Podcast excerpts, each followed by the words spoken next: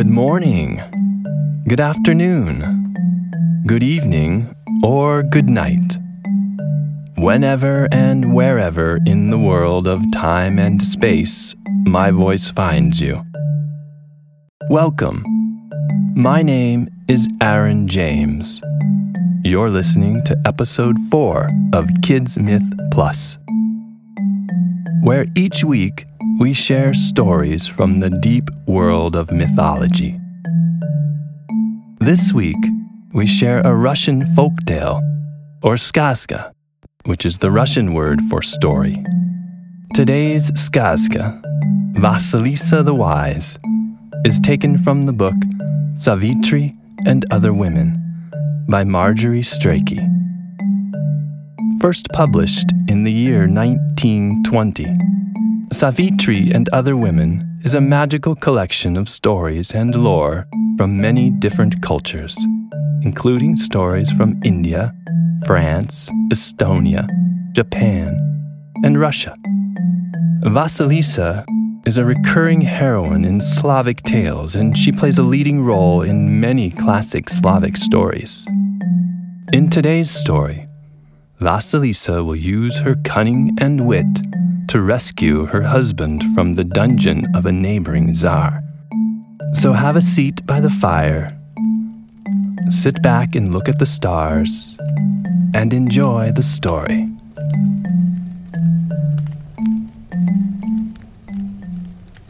Vasilisa the Wise.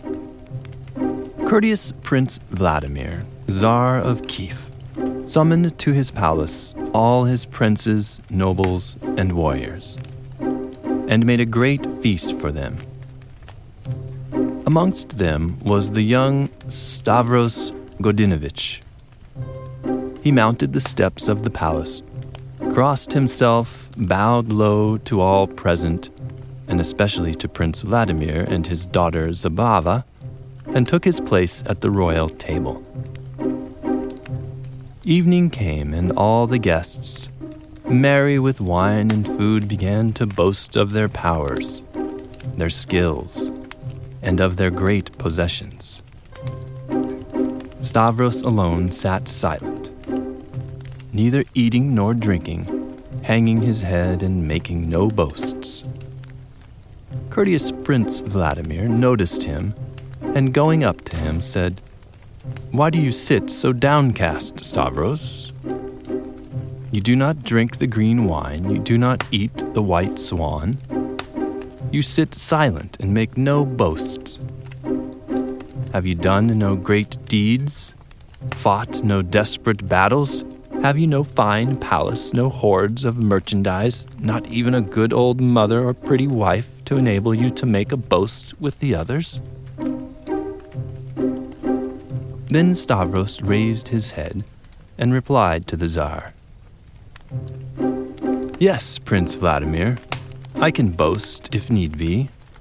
This wretched town of Kiev is, after all, a mere hamlet. The court of my palace would easily contain the whole of Kiev. My palace itself covers seven acres. The walls of white oak are hung with beaver skins, and the ceilings with black sables. The floors are silver, the fastenings and hinges of steel. But of these things I do not boast. I have thirty young shoemakers to provide me with my boots of green Moroccan embroidery. I wear them one day, and then they are sold in the marketplace to great princes and noblemen. I have thirty young tailors to provide me with purple cloaks lined with silk. I wear them one day, and they are sold in the marketplace to emperors and czars. But of these things I do not boast. I have a golden coated mare. Half her foals are black as jet, and half are white as milk. The best of them I ride on myself, and the worst I sell to mighty warriors for great sums of money, so that my treasure is never exhausted. But of these things I do not boast.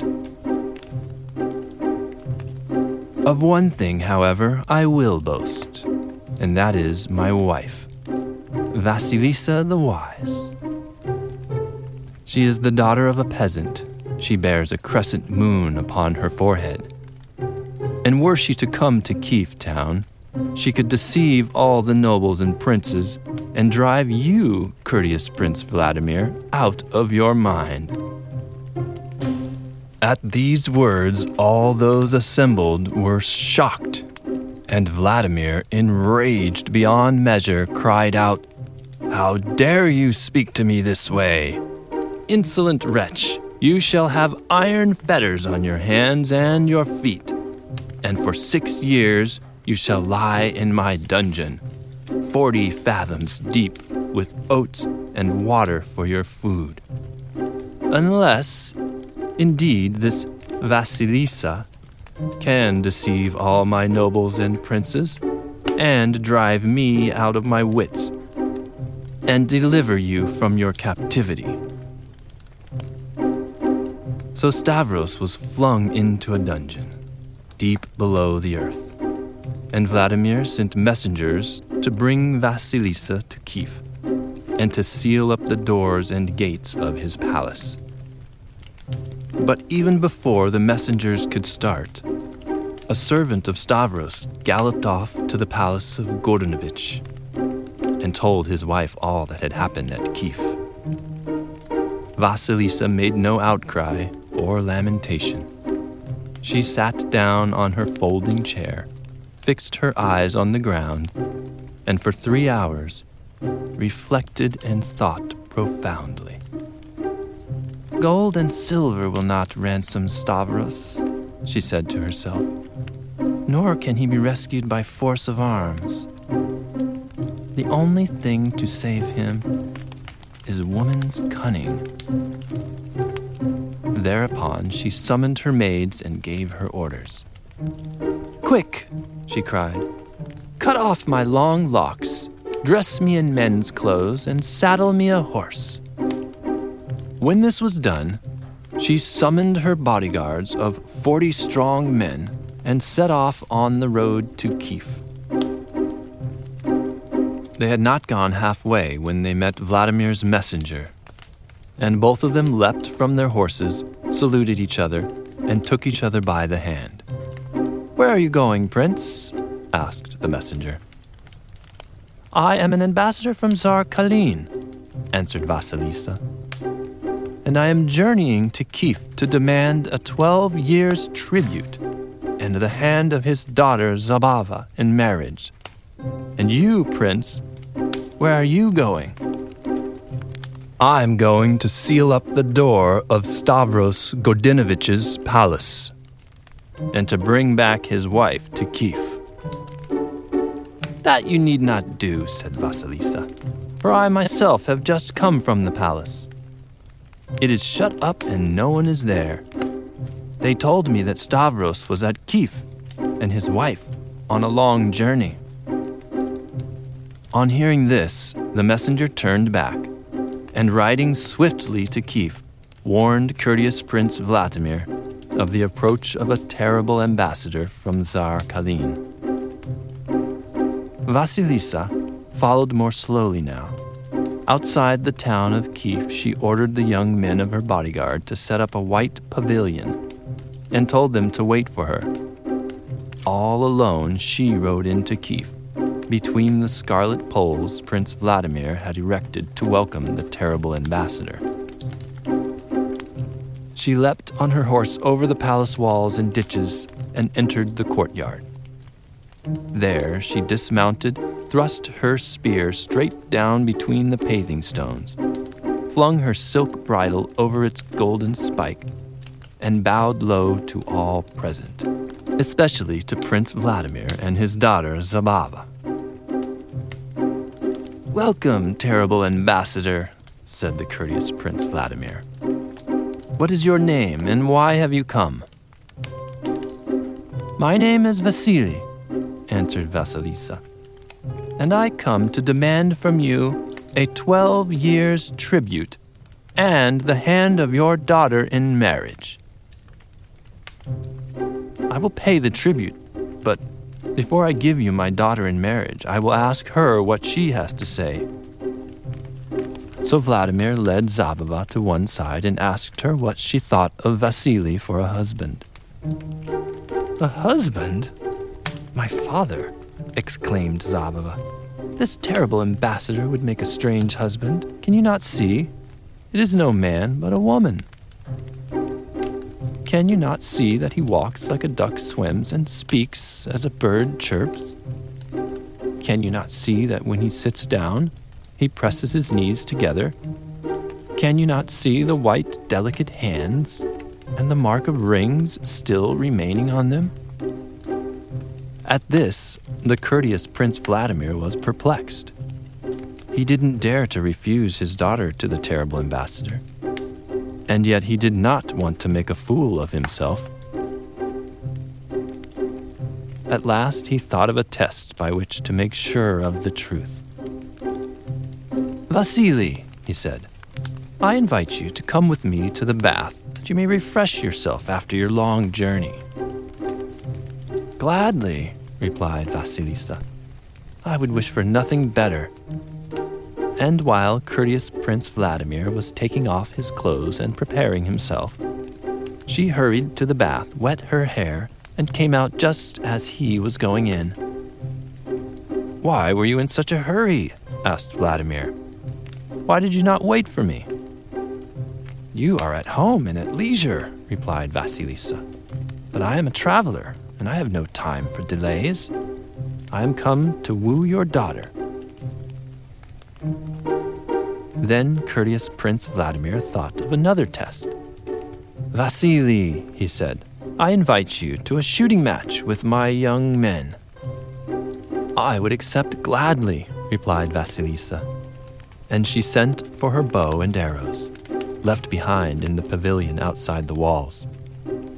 And such was the weight of the bow that three men held one end, and three other and ten dragged along the quiver containing the arrows.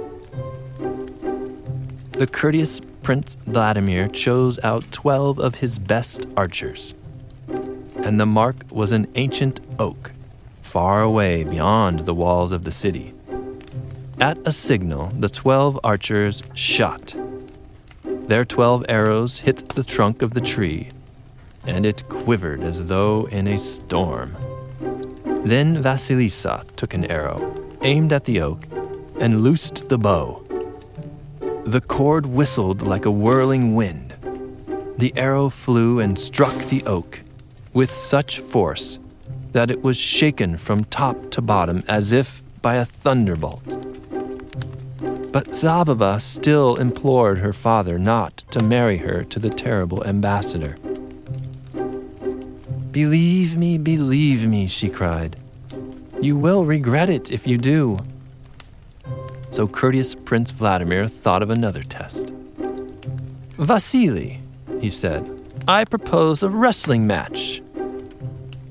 Gladly, replied Vasilisa, and stepping into the court where the wrestlers were, she seized two in one hand and three in the other and cracked their skulls together like eggshells. But Zabava still maintained that the terrible ambassador was a woman. And at this, courteous Prince Vladimir spat with rage. How foolish, he shouted. How can this barbarian, stronger than five wrestlers, be a woman? And he ordered the wedding feast to be prepared. On the third day of the wedding feast, when the time approached for going to the church to be married, the terrible ambassador grew sad, silent, and dropped his head. Why are you not merry? asked the courteous Prince Vladimir. I do not know, answered Vasilisa. Perhaps at this very moment, my aged father or my dear mother is dying. Have you no minstrels or harpers who might divert my thoughts? But though all the greatest minstrels and musicians of Kiev were summoned, the terrible ambassador was still sad. Is not Stavros Godinovich among your guests, courteous Prince Vladimir? They tell me he is the best player of the harp. Why have I not heard him? At that, Vladimir was perplexed, for he had sworn to keep Stavros in prison for six years, and yet he dared not anger the terrible ambassador. At last he sent his servants to bring Stavros from the dungeon to the banquet hall. And when Stavros came, he took his harp and strung it. One string was from Kiev, one from Byzance, and one from far Jerusalem. He plucked his harp and sang, and his songs were strange and outlandish from over the blue sea. Then Vasilisa said, This harp player pleases me. Give him to me, courteous Prince Vladimir, and I will take him to my tent. Again Vladimir hesitated, but he did not venture to refuse anything to the terrible ambassador. So he bowed his head and gave consent. And when Vasilisa had brought Stavros to the white pavilion outside the wall, she turned and took him by the hand and said, Stavros Godinovich, dost thou not know me? And he looked long in her eyes and cried, My beloved wife, thou art Vasilisa the Wise. Then, when they had embraced and rejoiced over his escape, Stavros said, let us mount our horses and fly quickly from this town of Kiev and the power of Vladimir. No, said Vasilisa. We will not steal away as if ashamed. Let us rather return to courteous Prince Vladimir. So Vasilisa put on her woman's clothes, and the husband and wife rode back to the Tsar's palace.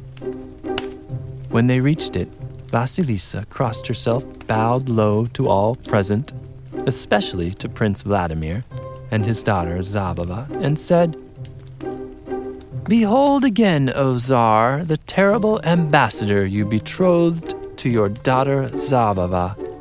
Shall we continue the wedding feast? Prince, said Stavros, have I made good on my boast that if my wife, Vasilisa the Wise, came to Kiev, she could deceive all the nobles and princes and drive you, courteous Prince Vladimir, out of your senses. For a time, Vladimir stood amazed and speechless. At last, he found his voice and answered, You have indeed made good of your boast, Stavros Godinovich, and your wife is truly called Vasilisa the Wise. Your freedom is restored. Go safely home from Kiev, and henceforth trade in any part of my kingdom, freely and without tax.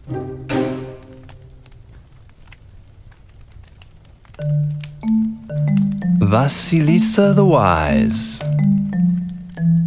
Well, she rescued her harp playing musician husband, Stavros. What did you think of the story? Stavros didn't seem to be having a good time at the party at the beginning of the story.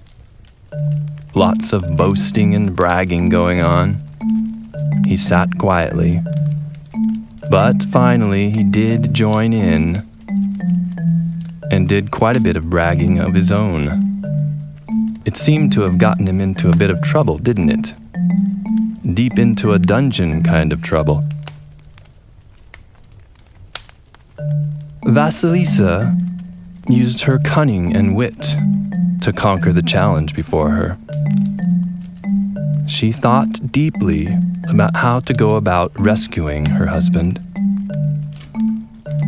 and realized finally that money or might would not be the way for this challenge.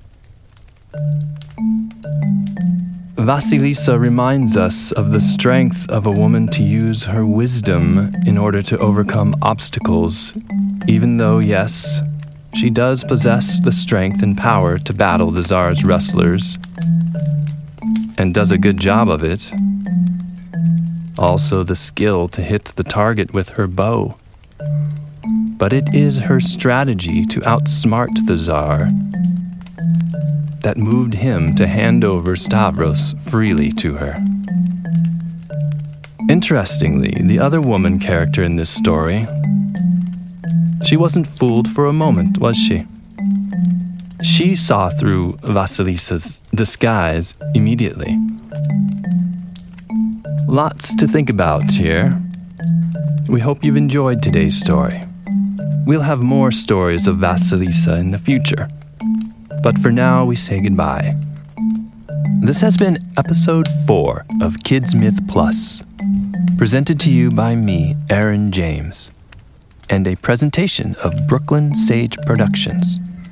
If you like what you've heard, please subscribe and leave a rating and a review on Apple Podcasts, Spotify, or wherever you get your podcasts.